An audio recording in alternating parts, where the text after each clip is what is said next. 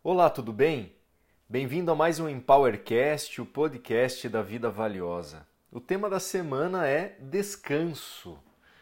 Muitas vezes a gente quer aumentar a nossa produtividade, mas o que a gente realmente precisa é descansar. Descansar o corpo, as emoções e principalmente a mente.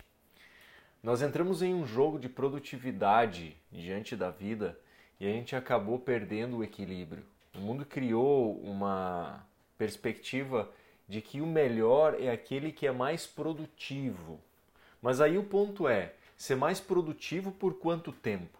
Nós somos mais produtivos quando fazemos um resultado X por mês ou somos mais produtivos quando fazemos um resultado X por 10 anos, 20 anos, 30 anos?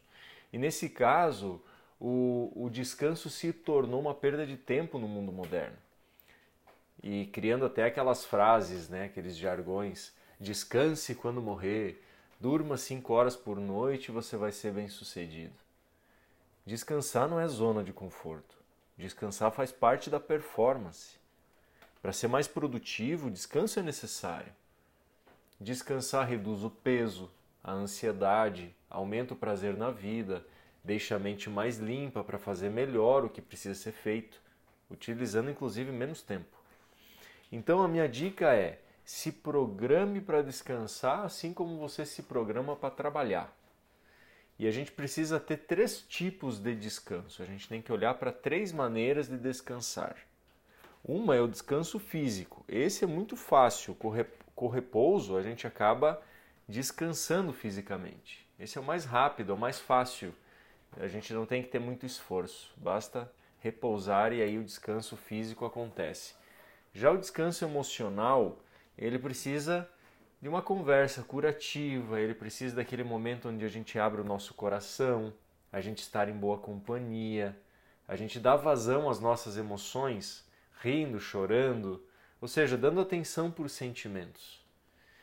Isso pode acontecer através de uma série, através de um jogo, tomar sol, ir a lugares que acalme ou lugares que alegre o coração. Dessa maneira a gente descansa a parte emocional. Agora tem um tipo de descanso que é o mental. Esse descanso é o mais delicado, porque ele exige o silêncio, ele exige que a mente possa, com o tempo, ir se desligando, ou seja, é a que mais exige manutenção porque você demora mais tempo para cansar mentalmente, mas também leva mais tempo para descansar mentalmente. E uma das técnicas é a gente ir finalizando os assuntos. É como se ir fechando os aplicativos, sabe? Então a gente ir fechando os assuntos em aberto e resolvendo as questões que às vezes vai preocupando a mente, a gente ir e não abrir novos assuntos, não abrir novas é, situações até que a mente comece a se acalmar. Uma ótima técnica para a mente não ficar assim sobrecarregada é praticar meditação, ter aqueles momentos de silêncio, sentir o vento, olhar o horizonte. Essas coisas vão trazendo uma sensação de liberdade para a mente, porque a rotina, os assuntos pendentes vão fechando a nossa mente, vão trazendo muito foco e o excesso de foco vai trazendo estresse.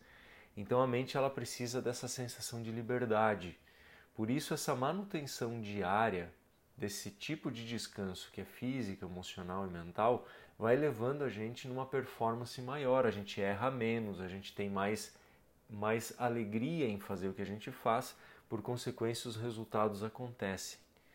Então a gente precisa entender que o descanso não é perda de tempo. A gente precisa entender que o descanso não é zona de conforto. Muito pelo contrário, a gente tem que tratar o descanso da mesma maneira como a gente trata o trabalho, o fazer, a produtividade, porque está tudo interligado. Muitas pessoas têm aumentado muito a sua produtividade porque têm melhorado o seu descanso. Então busque usar essas técnicas que eu te passei, descanse mais e por consequência você vai sentir o prazer da vida de uma forma muito maior. Espero que você tenha gostado. A gente se vê no próximo Powercast. Me siga nas redes sociais e também pelo site vidavaliosa.com.br. Um grande abraço.